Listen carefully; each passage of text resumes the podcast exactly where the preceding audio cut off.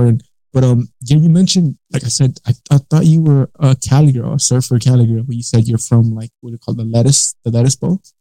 yeah, I I could be totally wrong with that term. That could be somewhere in like Kansas. It, it sounds familiar. But, it sounds. I want to say it sounds familiar around around Bakersfield, Oxnard, that area. Yes, yeah. yes. So Bakersfield is that whole area you're describing is definitely like the lower end of the Central Valley in California, mm. where I don't remember what the percentage is, so I won't say it and say it's the wrong thing. But it's like it's more than seventy percent. I want to say closer to like ninety of all of the like fruit produce that we eat comes from here or comes wow. from and so it's it's a big agriculture hotspot. A lot of dairies, a lot of um, yeah dairy farmers. Harris Ranch is in that area, which is like huge, like meat production yeah. thing, cattle ranch. So yeah. So is it far from the coast or? It's like right in the center. So it's about two two hours, two and a half hours to the coast, to the beach, and then the other direction going east, you can go to the mountains, like if you snowboard or whatever. Sierra Nevada right Wow. Yeah, so, so you didn't move that far away. Actually, you went to what part of Nevada did you move to? I mean, if you don't mind saying, like what? Yeah, so I'm actually I'm actually not that far. I'm on the west side of Nevada, like right on the border between California and Nevada, close to mm-hmm. Tahoe. Um, so yeah. I'm in Carson City, Carson City, Reno area. Carson City. I remember that from a movie, Carson City. But really? um, I, have I've only been to Vegas as far as Nevada goes. I've only been to Vegas, and then I went to LA recently. Um, and that's my only experience in California. But I still have to do the more, I guess, scenic areas of California, the mountains and all that. I but but the thing that scares me is that if they say go at your own risk because you could run into wildlife, right? It is very common to run into like a mountain lion or something like that. I definitely would not say common to see a mountain lion for sure. it's not common. Okay. Like, I, so I just moved here um, three weeks ago or so. Okay. And before that, I was in Joshua Tree for the last six months.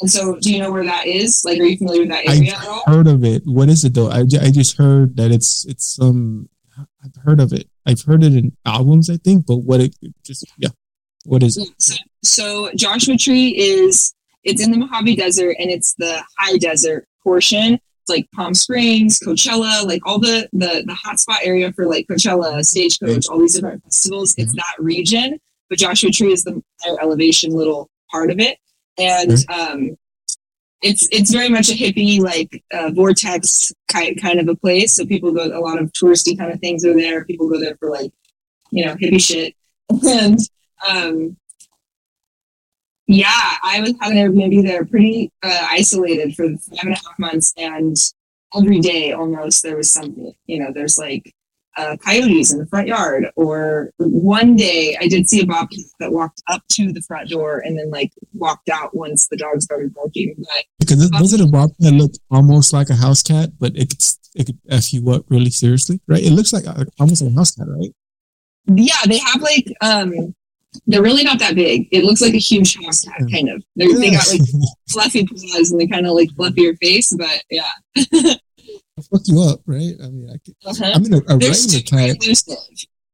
They're yeah. super elusive, so like they'll try to avoid humans at all costs, but mm. they could fuck you up if they tried. Yeah, if they're cornered, if they feel like they're threatened. I mean, a regular cat could f you up, fuck you up seriously. Yeah. You know, if, if he doesn't want to be pet, if like we have a cat and he's like, he'll give you a warning, like, oh, like he, okay, put me down now, it's enough, you know. But if you if you, if you persist, he'll scratch you.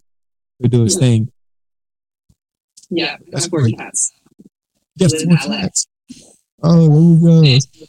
And a dog. Yeah. And the dog. Mm-hmm. Wow, there you go. No, but I was, I was reading your profile, and one thing that stood out to me immediately, um, I was honestly kind of intimidated because uh like I went to your Instagram and you're just like you're out there like you're like it's like I felt like I had to go do something like very motivating videos. You're very you're very like in your face like okay this is this and this is that and I'm just like oh shit I, I need to I need to get up and do something. The, the only thing I can kind of compare it to is like I guess fit influence like fit influencers I guess who are like saying mm. do these reps but you're um I wouldn't say shtick because that sounds like a cheap hack. But I think your mm. mantra is more, you know, exercising the spirit and the soul. You know, correct me if I'm mm. wrong. But that's kind of what it felt like. It was like you need to do this, do this for your soul, heal this, do that, do that. you know, instead of go up and get do push-ups, go run laps, it was more like mental and spiritual exercises that you were kind of like influencing me to indulge in. And that that was something that was interesting when I came across your profile after the the, the website. Mm. Thank you for that. That is, I love that reflection so much. It's it's genuine. It's genuine. It's genuine. I so appreciate that. I really do. And this is something that, like, consciously for me is becoming more and more clear as time goes on in my work. That like one of my something that makes me unique in the field of personal development or spirituality or whatever. You know, it's a broad topic.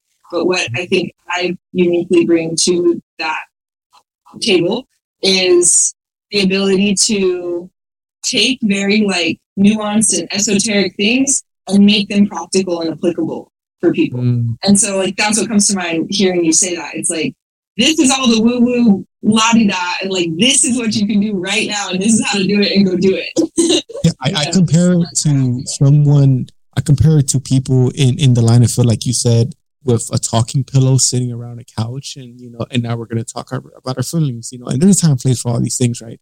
But i i see you being as the, the kind of um person that comes in and throws it on the table like no we're gonna we're gonna handle this and deal with this whereas you know more people have a different kind of approach of like you know let's just have a talking pillow and approach these things in a different manner. Do you feel like your life experience i mean obviously did, did that make you kind of be like, okay, gloves off, we have to tackle these things more straightforward, be honest with people, be more like open with people when it comes to whether it be sexual education or these things like and the spiritual healing that takes place from trauma, from experiences, you know? Do you feel mm-hmm. like that builds you up to be like, get rid of all the filters, just be straightforward? Mm-hmm. So I love this question. Um, because I feel like like you have the capacity and maybe like just the the tone of your show has the capacity for more in-depth answers. This is where i want to go with it. I have kind of two, two answers to that. It feels like a chicken or the egg kind of thing because on one hand yes absolutely. Like if we just looked at my history of this lifetime like for sure there's been a number of like intense initiation type of experiences that i've gone through that have in a sense kind of like uh, what's the term? Like baptism by fire is the experience where it's like like I've been, been forged, forged through the fire in a, in a way, way that, that makes my delivery maybe a little bit less um, fluffy than somebody else's. Yeah, baptism under fire. That that's yeah.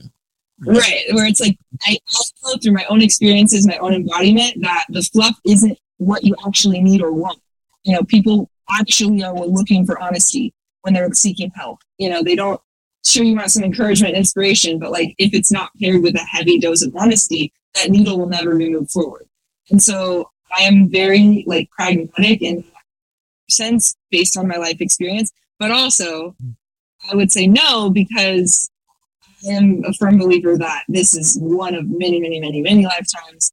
And um, I came here with all of this stuff for the most part, outside of free will, like predetermined. And so mm-hmm. it's like my soul in my perspective, chose this life, chose the things that I was going to go through that I've gone through in the past now. And like, I feel more like I'm just showing up for the role that I came here for all along versus mm-hmm. like this life shaped me into something. You know what I'm saying? Mm-hmm.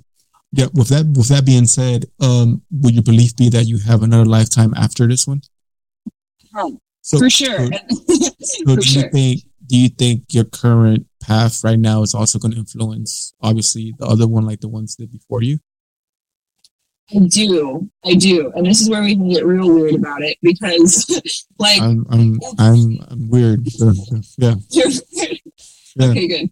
It's so like helpful to think about these types of like totally um intangible things in a linear way because we live in a linear world. You know, like we mm-hmm. think that way. We need structures and frameworks to make sense of things in the 3D. And so it's like easy. It's helpful for us to think about like past life, current life, future life. But I don't even actually think that that's how it plays out. You know, I'm like, you think of what's that movie? Interstellar. I feel like that's like as accurate as it could be where at the end, you know, he's in like the whatever other dimension, and it's like all of these things happening all at the same time in the same place, and it's it's there is no separation, you know. And so I think even the idea that something happened in the past and will happen later is some influence of separation. whereas that was more science fiction, is your belief more spiritual based? Because like Interstellar was like science fictiony, like wormholes, like time warps. It was more like because I mean, spoiler alert to anyone, but it was because you know him sending the the messages through the bookshelf, and that was that was more that wasn't another lifetime. That was more a wormhole that he went through, right? A black hole. So do you feel like, from your perspective, it's a finite life in a certain lifetime and then another lifetime, whereas that one was like a wormhole? Is that kind of the difference?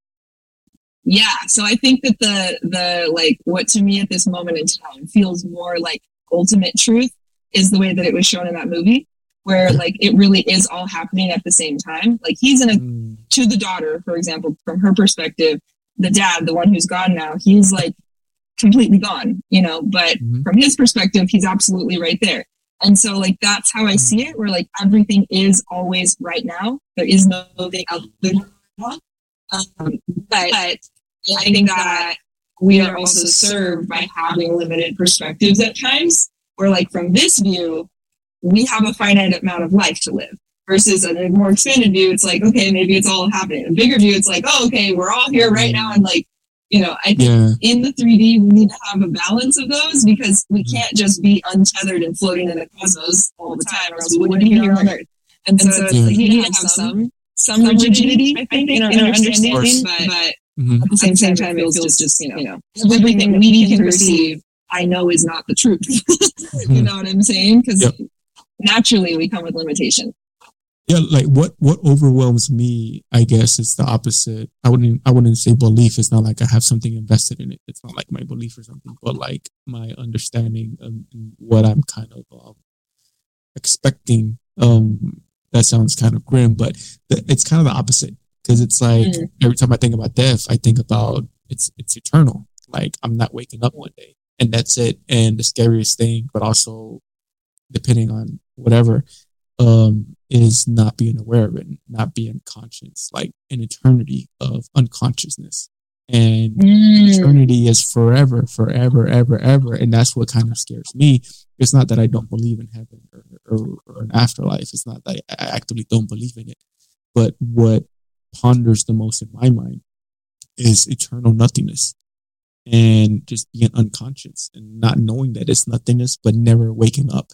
You know, it's like mm-hmm. it's like it's like when you go to sleep and you if you don't dream and then you wake up, you know, it's like that little moment, but not waking up. That's what kind of um, mm-hmm. overwhelms my thoughts. You know, it's not like I believe in it. It's not like that's what I want to believe. It's just that's kind of the way I kind of sometimes look at it. It's, it's kind of the opposite. From Interesting. It's not that I want to. Interesting. It's not that I want to. It's not like I'm invested in it. It's not like I'm trying to go around and persuade people. It's just something that's on my mind and it kind of like weighs on my chest. Like even with my cousins sometimes, like I'll just talk about death and they'll be like, man, we don't want to talk about that. You know, it's, it's like, wanna, yeah, because I'll just, I'll just, I'll just be like, bro, do you know how long an eternity is an eternity? An eternity is like, you know, um, I don't know, a, a grain of sand at, at the beach shore, that's a century. An eternity is like a thousand beaches with millions of grains. It's, it's an eternity, right? So I, I, I get overwhelmed with that, but not in a way, not like if, not like where I'm actively afraid of dying. It's just like a pressure that I feel in my chest of like eternity of just like, you know, and, and, and that that's the way that I kind of sometimes perceive it.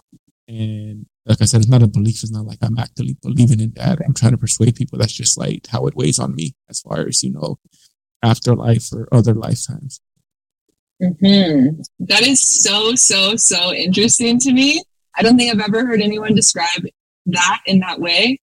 And like, yeah, my, like trying that on in my own mind, my immediate, my immediate, like, what feels like it puts that thought to rest for me is I guess my perspective or understanding that I would say belief. I don't believe that mm. We can experience a lack of consciousness outside of a physical form. My understanding is that like consciousness is period, like full sentence. Consciousness is all there is. And in this human form of limitation, we experience a lack of consciousness by choice to grow through the duality of having blind spots and shadow and light and all the mm. you know framework to grow through. But once the, the form is taken off the table and we return to that like eternal consciousness, I see it mm. as only possible to be eternal consciousness, not a lack of so, it. So do you actively think that way? Like for example, like is that how you kind of explain deja vu when it occurs to you? You kind of be like, oh, maybe that was a different, you know, is that how you look at deja vu? Things like this? Yep, totally. Even like something as simple as like, so I have a real example. I was with a client earlier in a in a session on Zoom, mm-hmm. and something I'm helping this particular client with is his dating life, his dating profile. And so I had his his Bumble pulled up on my computer, and we were both looking at it at the same time, like swiping through women, and kind of yes, yes.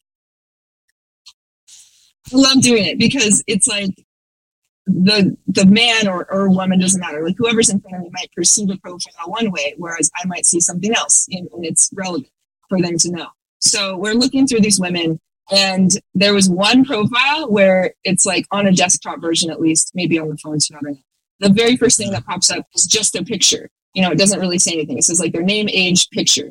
And this woman's face popped up.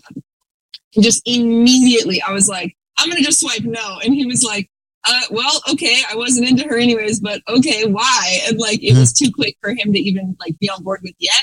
But as soon as I saw her face, her eyes, the energy, I was just like, no, there's a no. Mm. Like, there's something. It's her density, her energy. It's there's something dark about mm. it. No, that like, I don't think that that is coming from fresh slate. You know what I mean? Like I, I believe that my ability to like interpret or even like pick up on somebody's mm-hmm. like lightness or darkness in their energy comes from mm-hmm. potential experience of them in a past life, you know, or something. So else. people normally people would be like, "Oh, it's my gut feeling," and that's kind of like instead of just saying gut feeling, you're adding more substance to that actual feeling, more you know, yeah. more history to it, you know, more nuance. Mm-hmm. People would just be like, "Oh, I had a gut feeling about that," and mm-hmm people sometimes it happens. Sometimes people will be like, "Oh, I was gonna go down that road today, but this happened or whatever." Uh, this guy, uh, he was a handsome guy, um, had whatever qualifiers I'm looking for in a partner, but just something about him, like you said, the energy is just told me, eh, you know, like his teeth were a little too white. You know, like yeah. they were like, you know, it was something like it was yeah. a little too too clean, too meticulous. It wasn't authentic. Mm-hmm. You know? that's, and that's what happens a lot. Sometimes people are putting on a, a, a mask or a persona, if you will, for mm-hmm. people who they feel like this is what they want to be, right? This is what they want to see.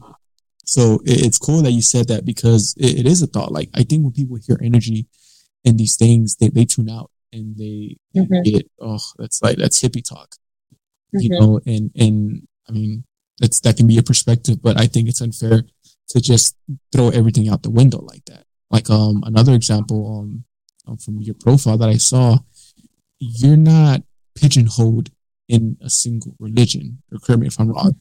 I feel like you, you grab what you like from various things that you want to, you know, learn more about or believe in. Mm-hmm. Would that be an accurate assessment or delve into that if you, you might? hang on. Oh yeah, okay. Pros for just one second. We're good. Um, yeah, absolutely. So the whole like culmination of how this has come to be for me, like anything to do with like those terms, God, Christ consciousness, like spirituality in general, has been a huge evolution for me. Because like mm-hmm. starting from day one, household upbringing, childhood upbringing was as like a joke, and I call it like a heathen household.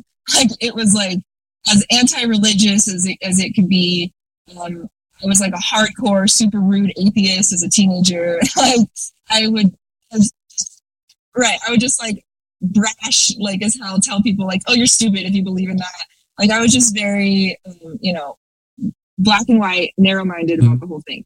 And then in my early adult, like 19 to like 22, I had a handful of experiences that I consider like spiritual awakening were very difficult that kind of forced me or inspired me or something to look for something more than what I had been comfortable with, that what I can see, touch, taste, you know, like I I felt so much loss that I had never felt before that I was willing to like believe in something that I couldn't see if it helped me through that grieving process or through that mm-hmm. like understanding of what the fuck, you know, like how I wanted to deepen my understanding of things.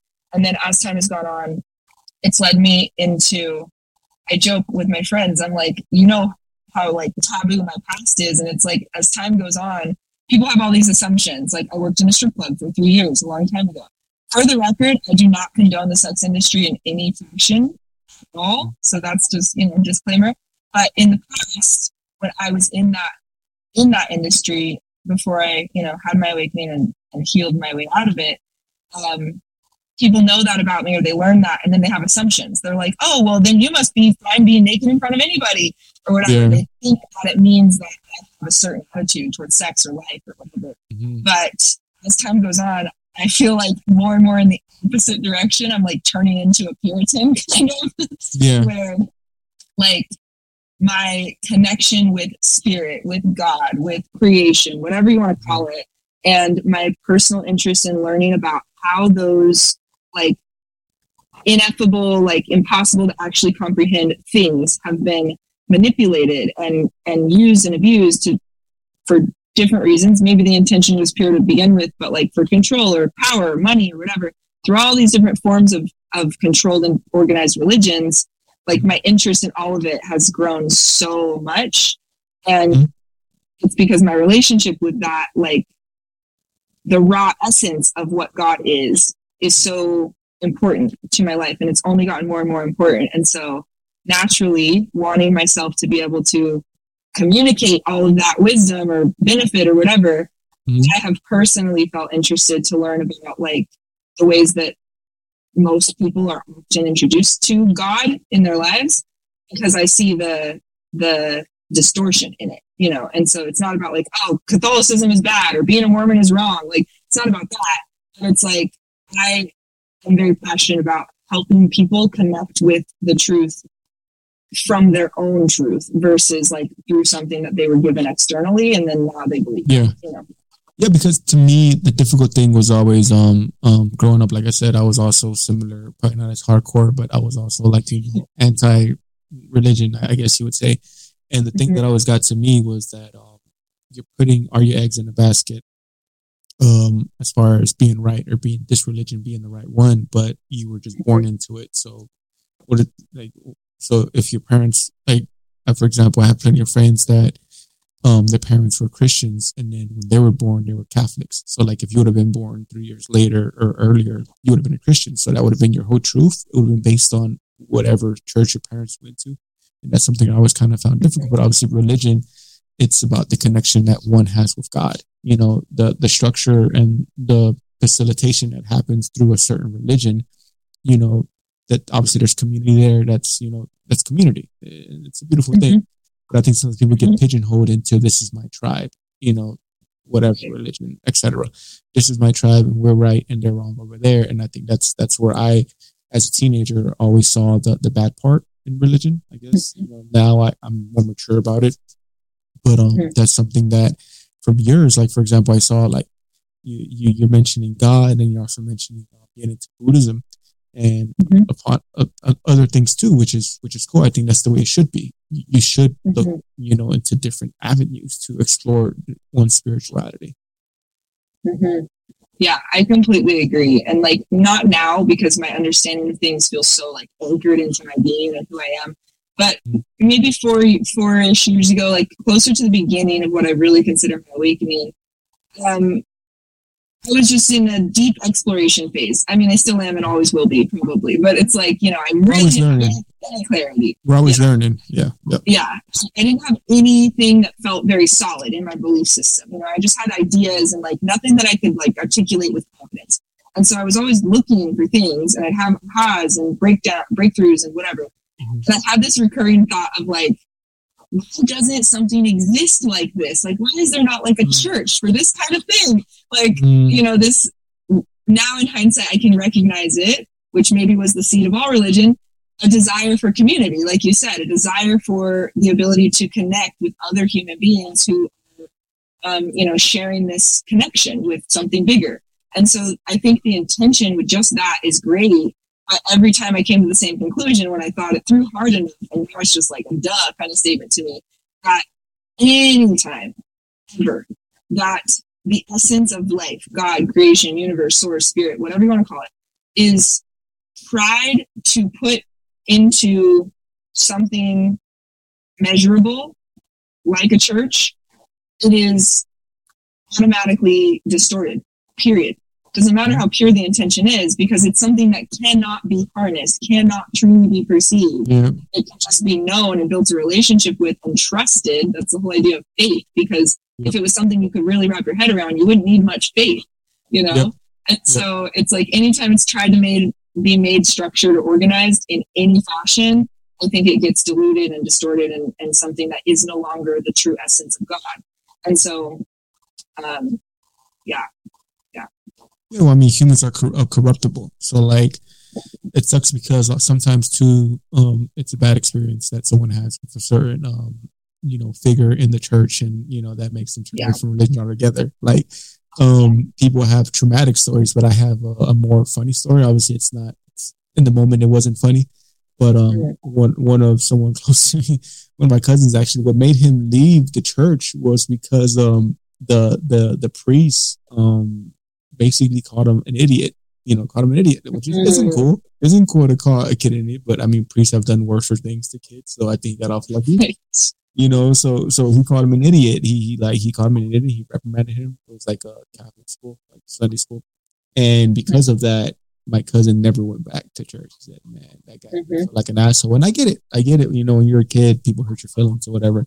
But mm-hmm. that's that's a mild example of how people can lose their faith or because a certain figure at that church, a person of status, you know, at that church was an asshole or or was worse than that. You know, did some you know something to them, and that's where I see that it's it's pretty fallible when it comes to religion, and I think that's the, that's the tricky part of navigating it. But um, I, I really like I really like the way you're going with it. I really like that, and um, it's it's awesome because, uh, like you said, you're going towards a Puritan route, but you said it in a jokingly way. But it is funny mm-hmm. because uh, you know, pure like there are certain religions that wouldn't let you have like the, the image of Buddha in your house or Tibetan mm-hmm. philosophy relics or anything like because that would be seen as sacrilege. So mm-hmm you see do you see like a difference in that like as far as your circle goes i would imagine you know it's similar mm-hmm. to your beliefs but do you see a difference with our generation like as far as like not being so with religion not being so you know downtrodden to like not explore different things i mean i kind of see it but i was kind of wondering your perspective yeah i i mean just from the most general like mm-hmm. um assessment of our generation and younger ones coming it's like we have so much more access to everything, you know, and so it's like in general, that I guess it's arguable makes us less controllable or more controllable. But if we can, you know, pick the less controllable perspective, then it's like if a kid has Google starting at six years old or whatever it is, you know, yeah. in most households, then they're going to be more opportunistic, I would guess, around asking the questions they have because like every client I've ever worked with, and many of my clients are like uh, middle aged, 50s ish, like 40s, 50s. Those are like, they're my favorite people to work with because at that point in time, they're like, okay, I'm done fucking around. Like I'm ready to change. And so I like working with those people. Um, but a lot of them have had very strict upbringings of different sorts, Catholic, Mormon, um, Christian for sure, just different, different upbringings that were more rigid. And they can tell me when we go through different childhood things and we're, we're working on their healing from the past, they tell me all at some point that at this point or that point, they questioned XYZ. And then somehow that was like muffled or mm-hmm. put away in a corner or like not allowed, or they just put it in the back of their mind themselves because of something they witnessed or whatever, you know. And now I feel like the natural curiosity that will arise in children being told something is true and then they're like, but why? You know, kids. Yeah. Yeah. Natural questioning is something that has a lot more space now in our generation and, and coming generations than it ever has. And so I imagine there's a lot more um, diversity to come because, and a lot more critical thinking, hopefully, because yep. people have access to it. Yeah, like like obviously you're always gonna have your pockets of people who are you know born into it hardcore um, what, whatever it may be, um, Muslim, Christian, whatever. But obviously, you have pockets of that. But like, I agree with you. I think for the for the majority of people of our generation, I'm lumping myself in there with you because I, I think I'm might older than you, but I'm, I'm still trying to cling on to the generation, right? But um, yeah, I, I think I think it's I think it's something there. There's something there with that, and I've seen it with uh, people close to me. People close to me, um, they've had awakening moments where you know they become uh, Christian or Catholic, and it's it's a bit intense at first. They they they become very not the same person they were uh, not laughing as much at, at you know improper or dirty jokes, kind of just like a little chuckle. Mm. But then after a while, I feel like they kind of mellow out and they be like, "It's okay, I can still have my my faith and still, you know, kick the shit." And I feel mm-hmm. like that that's that's kind of what happens. I see with a lot of people. Um, mm-hmm. They'll go to church and good for them, and but then they'll feel like they have to be very, almost like the parent in the room, right? Like they have to be the parent but then after a while they kind of mellow out and it's like it's, it's, a bit more like not as much as before like the person I knew before but closer to that than before. Mm-hmm.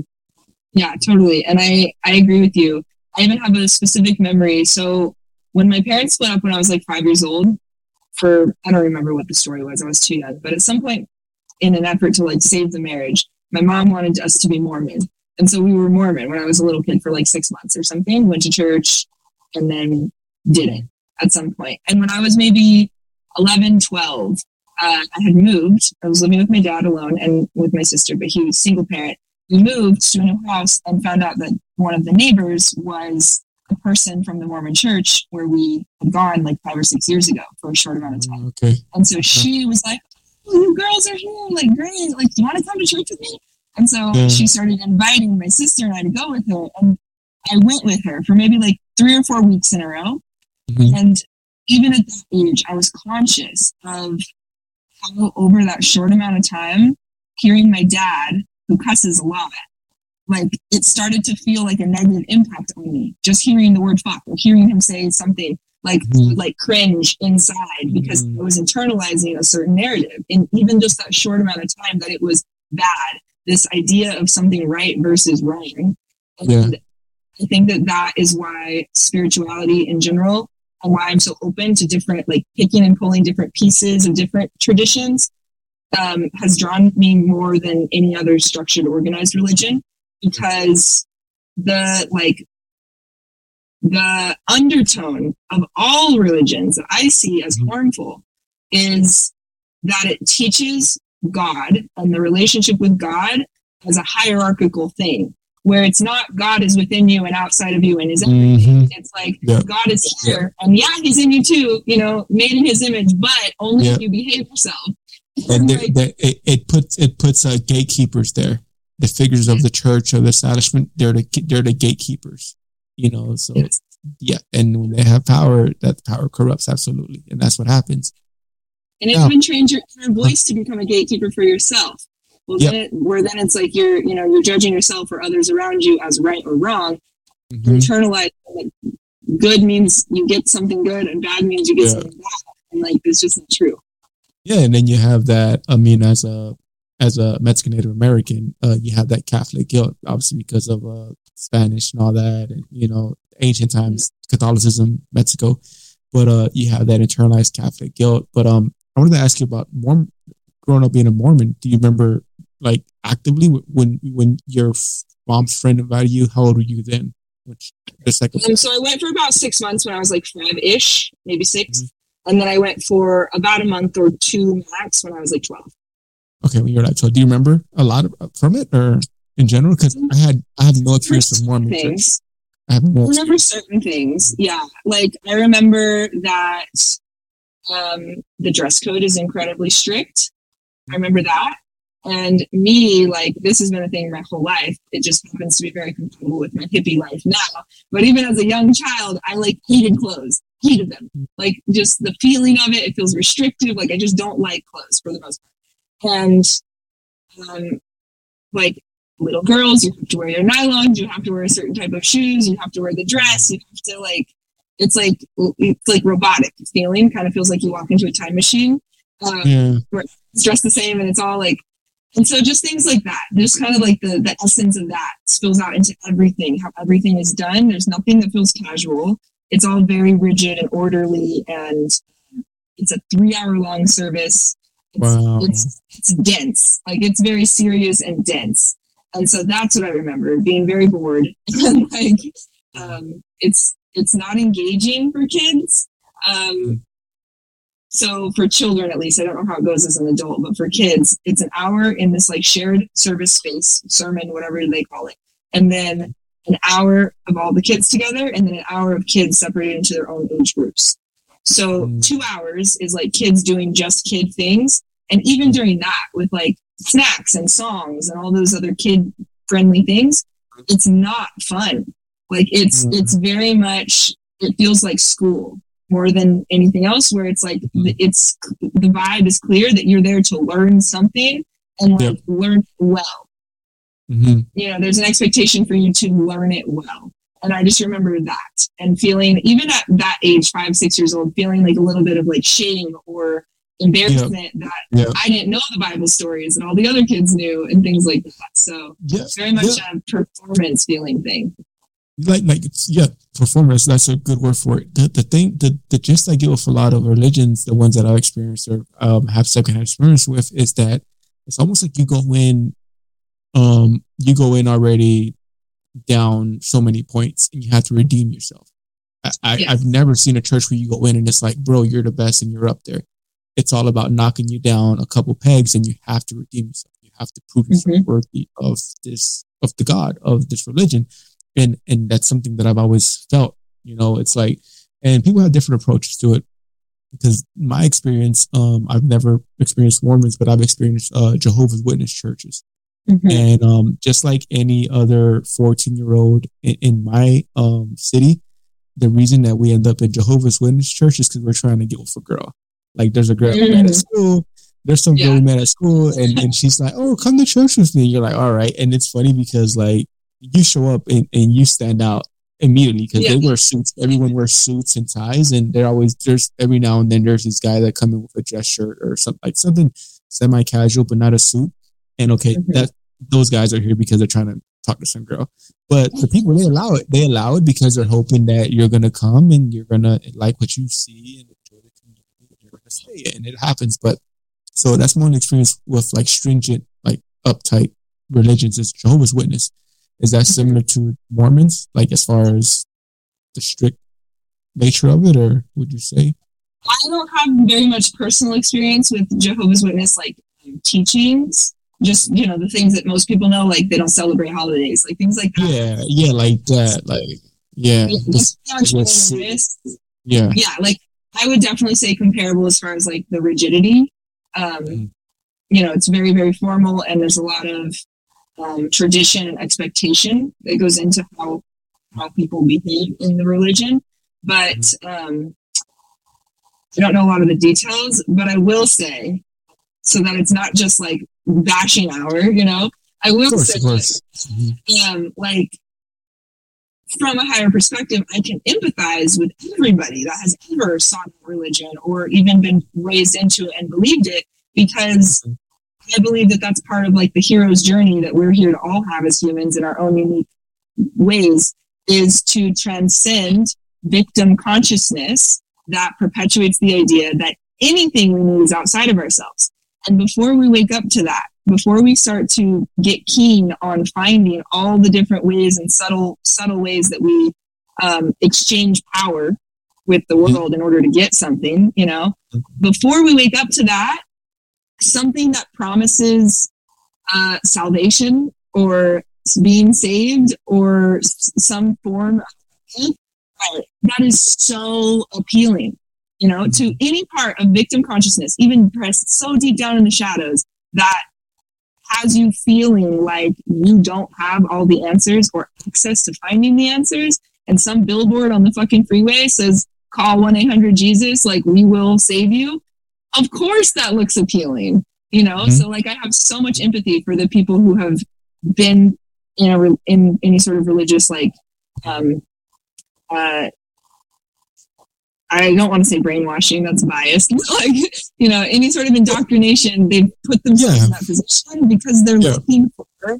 they're looking for something good. You know, I think at the end yeah. of the day, everybody is always doing something for the most pure motivation to be loved, to be, you know, connected the way that our souls all were before we came into this human form.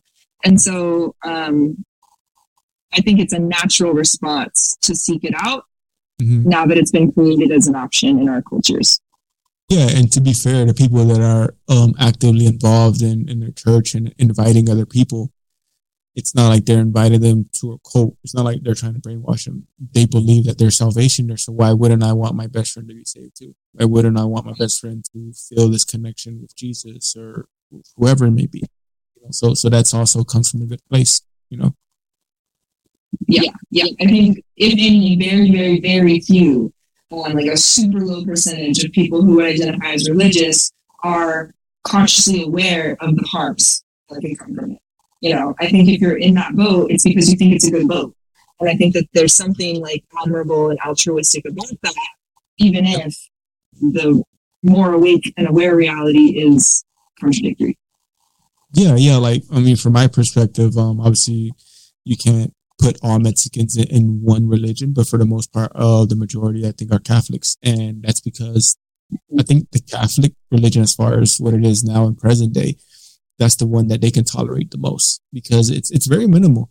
It's very minimal. You go to church, you know, once a week, if anything, um, and then you can you can still drink, you can still enjoy your your party, and you can still do all these things for the most part. Um, and then if you do slip up, you just have a confession and you start over. So that's the one that I mm-hmm. feel Mexicans can tolerate. And, and you don't really have to like study your, your material. You really don't. And that's the difference I saw when going to a Christian church for the same reason, uh, being 17 this time, going for another girl to a Christian church. Uh, mm-hmm. That's the first thing I saw when you went to the Christian. I was like, I respected it because they actually knew their shit. You know, mm. they, they, they knew the Bible, they knew verses, and like they knew it. Mm-hmm. And to mm-hmm. me, it was very like art of warish. Like you know, uh, know your stuff. You know, know what you're gonna do. Yeah. You know, and and from the Catholic Church, I went back to the Catholic Church looking like, man, we're we're kind of lazy. Like we don't do that. You know, we just show up, yawn, and still probably hungover, half asleep, and someone goes up and and reads the the scripture for today, and we get up, we get down, we do the calisthenics, you know, and and we're out. You know, we do this and we're out of there and we're saved and we go to enjoy our Sunday meal or drink or whatever.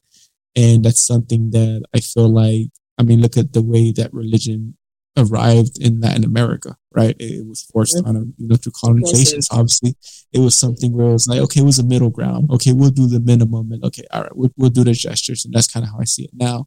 But um, when I was younger, I was actively anti-Catholic, actively this and that. Like you said, I was actively oh f y'all, f y'all. But um, mm-hmm. that's something that I feel like with time I've kind of mellowed out, and you know, because no one has all the answers. So who am I to go and, and mock people for trying to find a way that speaks to them? So like that's mm-hmm. why when you said earlier you're gonna get weird, you know, by all means get weird. To me, there's there's no weird, there's no right or wrong really. So like that's something that um by all means. But something else to your point earlier that you mentioned because uh, you touched on it and it's funny because i also said that i didn't want to go down the regular rabbit hole of asking you about your past but i mean you mentioned it so mm-hmm. we can talk about it now you might kind of delve into that into your profile punchline if you will because when you go to your profile mm-hmm. that's the first thing you see that's the first thing that pops out you know it's something that you actively you know talk about to bring awareness to it i would imagine can you speak on mm-hmm. that a mm-hmm. little bit as far as you know your experience in that lifestyle yeah so it is definitely for that purpose for sure to like create the space and opportunity to talk about certain things that don't get talked about enough or they do get talked about in what i consider the wrong way um, mm-hmm. in disempowering ways uh, ways that perpetuate trauma versus start to try to actually stop it and so um, to stop being so elusive when you say my past I so I worked in the sex industry for almost eight years, starting at 16. So in in a various um, number of forms, like different avenues in that industry. And so um, at the time, it was coming from there was so much ego built into my decision to do what I did every single day. Every single part of it was like padded and protected with ego that was distracting me, pulling my attention outside of myself, focusing on the money or the what I thought was freedom at the time because I made my own hours and like that kind of thing. Focusing on all of these externals in the most like egoic way to convince myself consciously that what I was doing was good, that I was actually empowered, that I was actually in control of everything, that it was what I wanted to do without like being willing or able, having the capacity to face the pain that would come with truly seeing it for what it was, which was incredibly disempowering. You know, like mm-hmm. um, it's the only industry in the world that calls access, the most intimate access to another human being, a service. You know what I mean? Like you can get your oil changed, somebody gets under your car, and does their shit for 15 minutes, and then you pull them and you leave. That's a service. That's a skill that that person learned and they are, you know, signing themselves up to do. And then you want the service that they learned. And so it's happy customer, you know, win win. You go mm-hmm. your way. If somebody hires a prostitute, for example, that's not something she set out to learn. That's not a trade school. That's not a yeah. college degree. That's not a skill set. That's not wisdom.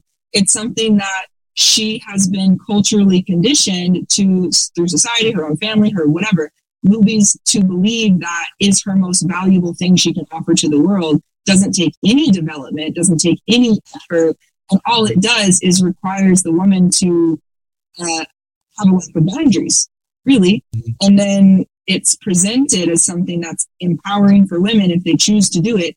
But my like argument is where is the choice in something that's programmed from day one? The seed is planted from day one that that's something she can do. You know, it's not something that it's like verse different than like you can be anything you want to be when you grow up. You could be a doctor, you could be a lawyer, you could start a business. It's not something to aspire to. It's something to like lower yourself to when it's when you actually do it because you're taught that it's something you're already pre-packaged with. You're already built with mm-hmm. this value that men want and you can leverage it should you so choose. And then I think the most harmful narrative ever is that if you choose it, you're the one in power. When mm. could that possibly be so? You know, when you're at the beck and call of somebody that's paying for access to your body that you would never give them without price. You know, so it's like I think the whole entire idea of consent is flawed because consent is just like a drunk person. You can't consent when you're drunk. You can't consent with a lifetime of trauma blurring your worldview either. You know, so it's like mm-hmm. if you mm-hmm. can't even see the trauma, how can you call it consent from that place? So mm-hmm. yeah, I can go on and on and on and on, and on forever about this topic. I get really. No, I feel you. Yeah, I feel you. I feel you. I mean, rightfully yeah. so. I mean, to your point, it's all circumstantial. Like no one goes into that profession because they want to. It's out of desperation or out of like you some kind of brainwashing indoctrination that goes on to empower you. And there's big money behind all of this uh sex industry. Obviously, that's on many layers there. I didn't want to interrupt you, but people think sex industry, just think prostitution, but obviously there's many layers there. So oh, yeah.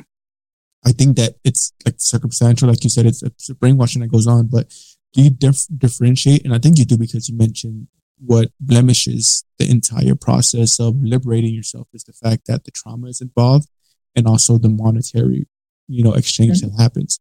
Do you mm-hmm on the other side feel that it is liberating when a person, you know, if they have consensual sex with people without the monetary involvement, like partners, mm. like it's not like, or how do you approach that? Because I feel like people, sometimes people go so anti, you know, one way that they're the other way where it's like wait until marriage and do not explore your sexuality. How do you kind of juggle the two? Yeah, that's a really good question. So I think that when it comes to like in general for a woman, like the female like reclamation of your sexual like really coming into right relationship with your sexuality.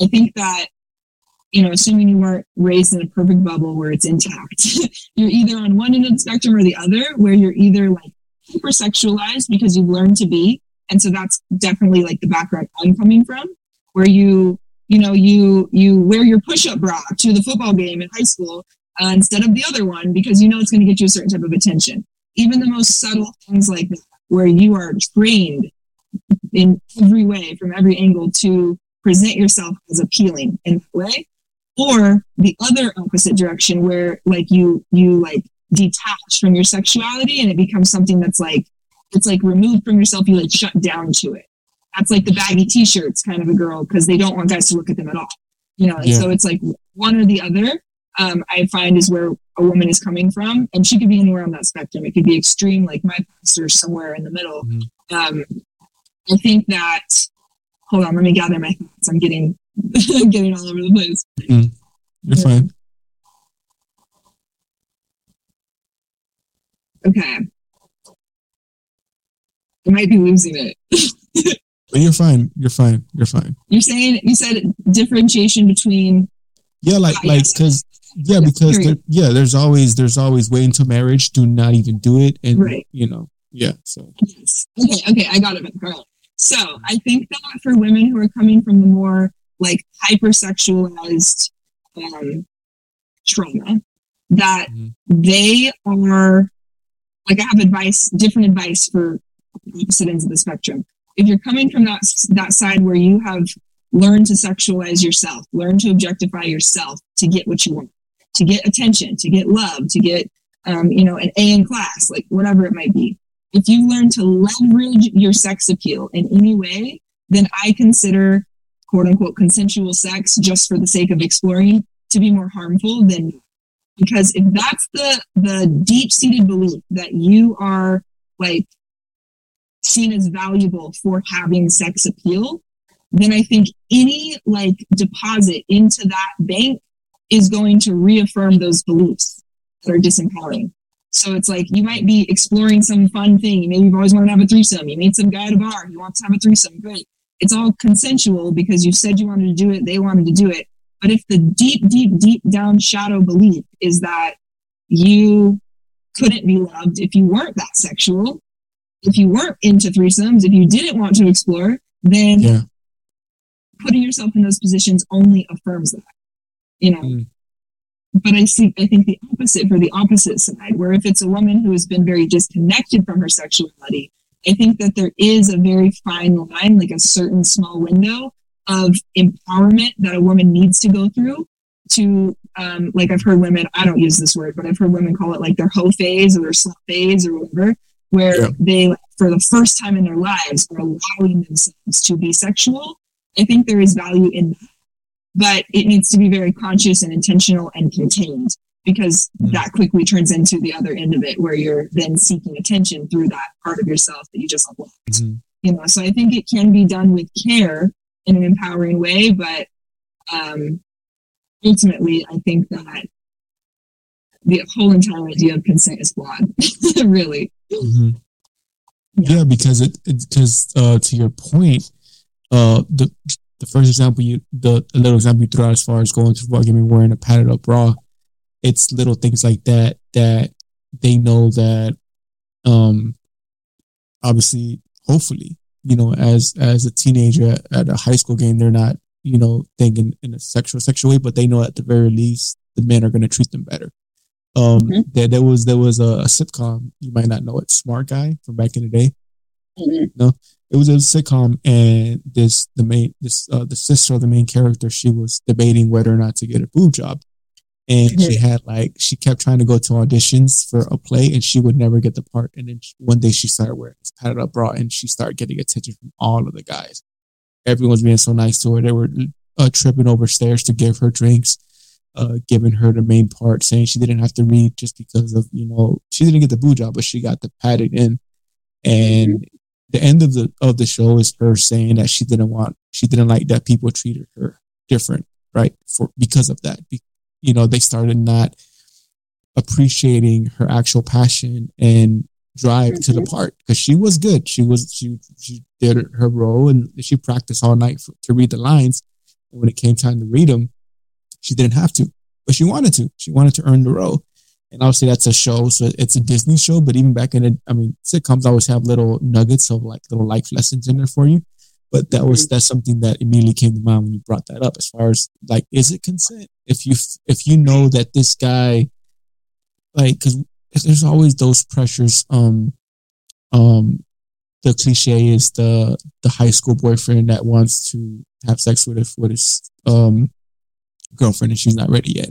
And the mm-hmm. whole um i love you don't you love me? You know like that's what love is. If you so that's not consent though. It's like it, it is because she's like okay finally. Okay you've been badgering me. Okay at prom night we'll do it you know get a cliche we'll do it at prom night. That's that's not actual consent because you're you're beating her down. And you're you know you're it's like it's something that I, I think luckily hopefully fortunately I'm hopeful that now we're seeing it more because um there, there was a movie uh, and I'm gonna refer I, I'm I'm good at referencing movies, but there was a movie where this guy he was being accused of raping this girl, and um he said she just needed a little convincing. That's all it was, and like he didn't actually rape her, but he badgered her, badgered her, badgered her. She needed convincing, and mm-hmm. universally in the theater and also whoever I watched it with, whenever I watched it with someone, there was always an eye roll and like uh, like at that line. So that that that's good. I think we're in a good direction, you know, because it was a universal disgust at that line of she needed convincing, like, ugh, you know. So that just it was like an ick that goes through the spine when you hear that, and I think that's a good thing because like back in the day, it would be you know it would be something that you have to chase the rabbit to get the tail Mm-hmm. You, know, you, you got to convince them. You got to beat them down, not literally, but you know, you got to wear them down, right? You got to convince them, wear them down, and badger them and badger them. And now to see people get an ick from that, it, maybe I'm too hopeful, but that's that's a difference that I see as far as uh, culture, you know, people. Mm-hmm. Yeah, I agree completely, and I think that what you're talking to, like the past um, narrative, cultural narrative around like um, sex almost needing to be like taken in order to to be had. Um, yeah, a, a, conquest. Yeah, right. Like it's it's something to conquer. It mm-hmm. has been fed by the other c- cultural narrative that has stripped women of their sexuality.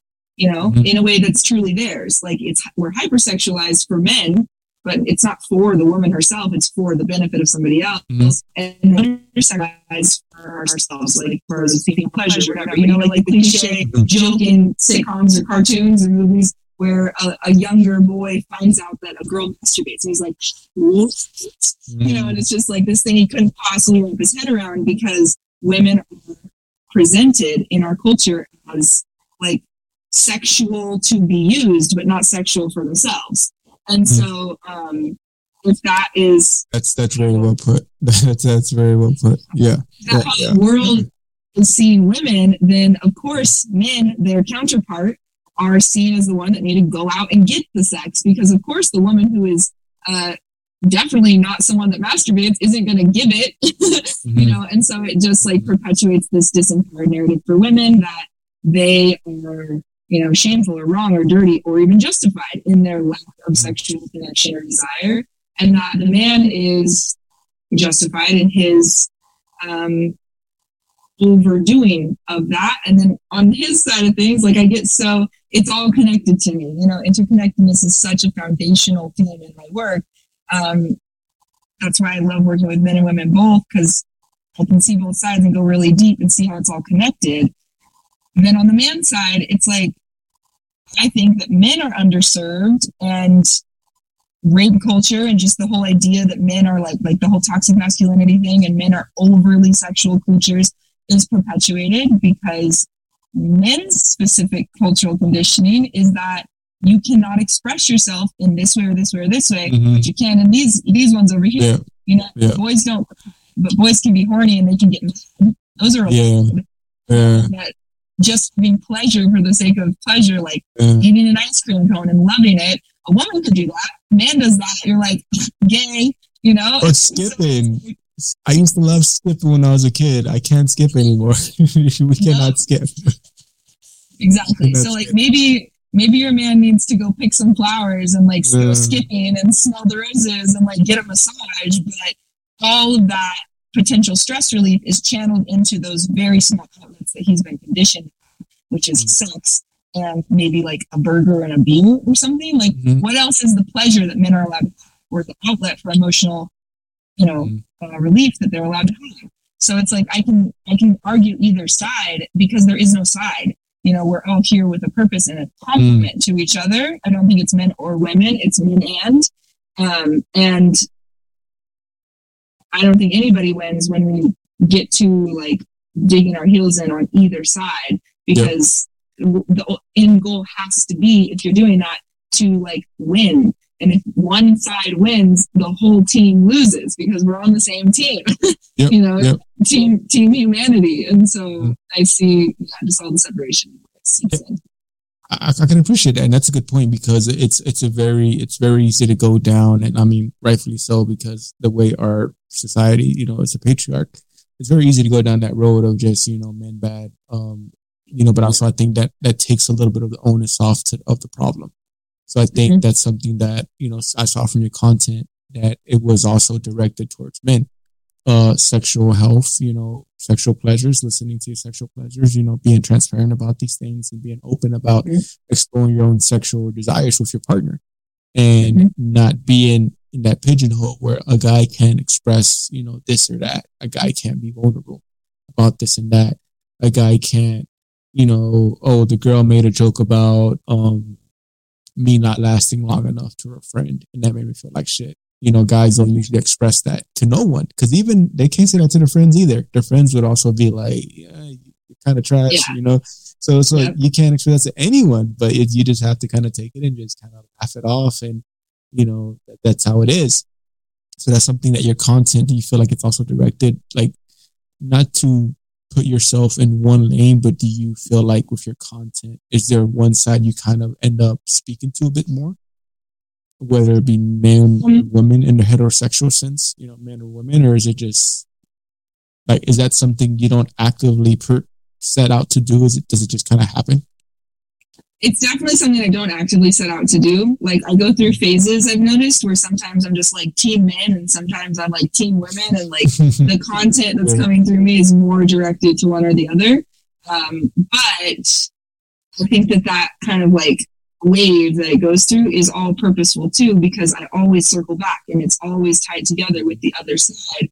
Because I think without that, it's incomplete and it doesn't actually serve people um, in the grandest scheme of things, you know, because like, yeah, there's there's a place for men's work, there's a place for women's work, but if they're always only exclusive, mm. then what's the end goal?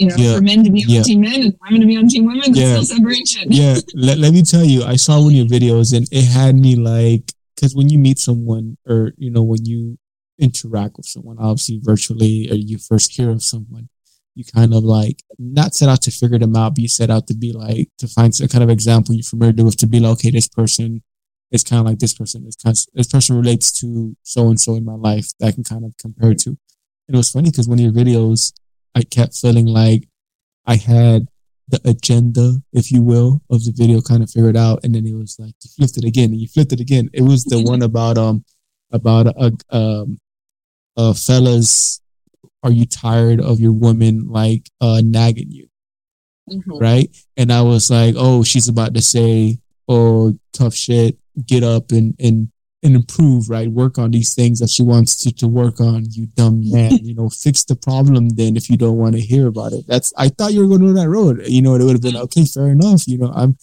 okay, you know, that's cool. It's your page, it's it's whatever you want to do. But then you flipped it. You're like, actually, no, you gotta think about she's doing this because there's other stressors. And when you stop receiving and reciprocating that energy, she's gonna be more frustrated and you could probably actually get to the crux of the argument instead of, you know, just climbing up or whatever, whatever has been working, there's a way to fix this. And that was funny because your video, like I said, it kept like I was like, okay, wait, where is he? and like you said, it's funny because you said you're your team humanity, and it's like, okay, she's team humanity. That, that makes sense yeah. Yeah. yeah. yeah. I appreciate that reflection because that's that's the point. yeah, yeah, because because as a complete outsider looking in, you know, doing research for for our podcast, that that's that was my genuine reaction. You know, it's like okay, you know, okay, and then it's oh, all right, okay, I got you. all right, cool. But that, that's something that do you feel like as a as a like would you put yourself as a life coach, dating coach, or how would you label yourself? Like So perfectly timed question because I just recently had a session. Um, today's Wednesday, two days ago, with mm-hmm. a branding person that I'm interested in working with, and we've she helped me dial that in a lot because for the last at least six months, maybe closer to a year, I've really not been resonating with the term coach in general. Mm. And I've tried it on a bunch of different ways intimacy coach, relationship coach, life coach, intuitive coach, mm. spiritual life coach, all these different things. And it just doesn't feel completely true. It doesn't land um, mm. because the actual work that I do with my clients and like where it's all coming from in me is so much more than what coaching is. It's, mm. you know, it's it's therapy. Uh, I'm I'm a somatic attachment therapist as well, so like it's therapy, but it's also um, so much more than that. You know, it's mystical. It's like esoteric. It's um, really good intuitive. Word. Thank you. I'm an intuitive really guide for these people in a way that's like um, I'm a somatic healer. I don't say therapist because I feel like that puts me in a box. Like people are like, "Oh, do you take insurance? What state are you in?" And I'm like, "No, I don't want any of that red tape." So I'm a somatic healer. I focus on healing from the body, and um, I'm a tantra teacher. I'm I'm trained. I'm a practitioner of a specific lineage of Tibetan Buddhist tantra. And can, then, can you talk about that a little bit? Because I saw that and I, I, didn't know what that was, and I wanted to ask you. Yes, definitely. Um, so yeah, there's a handful of titles that are all true, but what's landing the most right now is definitely like somatic healer, um, mm. relationship guide, even relationship coach feels okay, but it's not like the only title. You know, okay. um, if coach makes it clear, more clear to somebody what it is that I do, then fine. But um, like you're going to get more than what you get if you're looking for a coach. You know, um, when you work with me. So yeah, the depth is definitely deeper than the coaching industry. So, so you, you perceive which your line of work or what which, which your mission is. It's like you're in the trenches with the person Mm-hmm. because the coach isn't with you in the game. The coach tells you what to do from the sideline, and you see it as, I mean, actively. You said you, earlier you were on with a client actively with them on Bumble. So yeah. it's like you're in the trenches with them, so to speak. Is that kind of how you would put it? Yes, absolutely. And that's like a super like super surface level, like easy example is like the doing the dating profile thing with them. But it could also be something as deep as like, so I'm I'm a tantra practitioner. This is what I've studied for the last like three and a half years and I am trained in hands-on sexual healing body work. So like yoni massage, lingam massage. Lingam is like the it's a Sanskrit term for for penis, and okay. that's similar to yoni. So yoni is more mainstream now. Yoni actually translates to sacred space, and so mm-hmm. like yoni means like you know vagina isn't actually the whole thing. Vagina is like a part of the whole thing, and so yoni yep. encompasses the whole thing. So it's a better word. Yep. So yoni means sacred space, and lingam in Sanskrit means wand of light. And so mm-hmm. that's it's just more of like a beautiful term, more of a traditional mm-hmm. term in tantra lineages. And so linga massage, yoni massage are both things that I'm trained in and that I offer for specific clients um, for like deep shamanic, like somatic healing through their their sex in an energy uh, involving a whole bunch of energy work as well. And so um, that's one version of how my tantra shows up. but mm-hmm. tantra in general, to circle back to that question, mm-hmm. tantra, the word tantra means to weave, and um, weave? specific to weave, okay. like like weave a basket. Yep. And the specific lineage that I study, which is a lineage of Tibetan Buddhist tantra, it directly means to weave sound and form with light, or light and form with sound. And so in general, what Tantra means to me is it's a spiritual science. So it is kind of both. There's like one foot in both worlds. It is very um, mystical and esoteric, and it's also very, very grounded in like energetics and science that can be measured. And so it's both, and it can be dated back all the way back to like 17,000 years ago is really the origins of the very first lineages of Tantra. And I see it as one of many pathways to enlightenment, to ascension, healing, whatever you want to call it, um, because it promotes the weaving together of everything. It promotes your ultimate integration of your mind, your body, your emotions, your spirit, your sex, your relationship to nature, your relationship to your partners, your relationship with yourself, to God. Like everything is connected through a tantric lens. And I personally believe that everything is connected in truth, in reality. And so I think Tantra, just for me at least, has been a very compatible modality or pathway because it it gives me tools to help people integrate their own wholeness in their own lives. And so that's how I use it. It's not inherently sexual, but it can be. There are sexual components to Tantra. And so um, I work with it in both ways. Okay. So so on a surface level, what I kind of get from it, are you trying to live in harmony with the nature and everything that encompasses the body and the connection there? Is it like is it something where like is there meditation involved where you're actively trying to remain in harmony with everything around you or or is that kind of the gist of what I'm getting from it? Mm-hmm. So um I really love this description. It's so easy to like wrap wrap your head around for someone that's never um, like mm-hmm. dove into it. So yoga, we all for the most part know what yoga is. It's like a regular physical practice for the sake of like strengthening, toning, training your physical body. Tantra is like yoga for the energy body. Okay. And so for the energetic part of yourself, like the spirit part of yourself, Tantra is a practice. It's a way for you to cultivate strength, um, a sense of groundedness, a connection to the part of yourself, an attunement to that part of yourself. The same way you are more flexible or connect to your aware body after 10 yoga classes than you are in the first yoga class. You start mm-hmm. practicing Tantra in any of its forms for six months, you'll be more tuned in to how connected everything is, to what's going on in your own self on a mental level, on an emotional level. You'll just be more aware of like the the um, undercurrent of everything that's going on and how it's all happening at once through tantric practice because it, it grounds you in that energetic way or in that energetic part of yourself. So mm-hmm. yeah, I I really love I love tantra. Um, like if you're familiar with any chakra system, it's probably the Hindu chakra system, which is like the seven chakras that most of the Western world is familiar with, you know, sacral root, solar plexus, that mm-hmm. is a part of Tantra. And so it just is the acknowledgement of our energy body. Um, it recognizes that we have an energy body that is superior, not as in better than, but like first to our physical.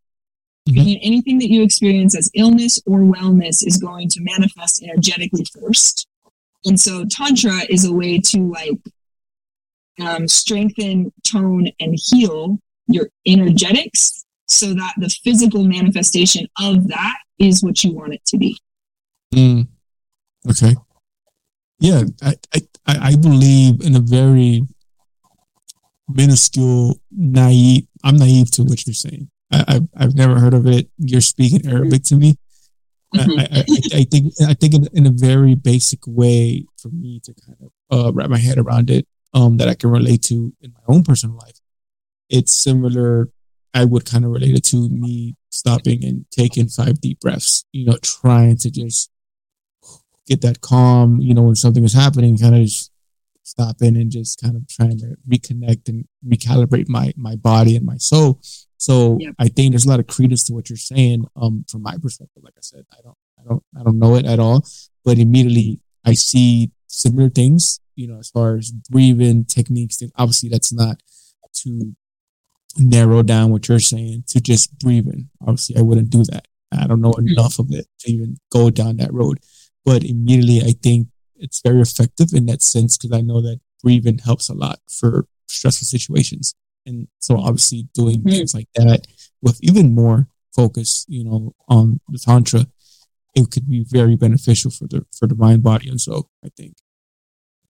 Yeah, absolutely, absolutely. Even even just the recognition of those three things, you know, mind, body, and soul, all in one, is I think healing in itself.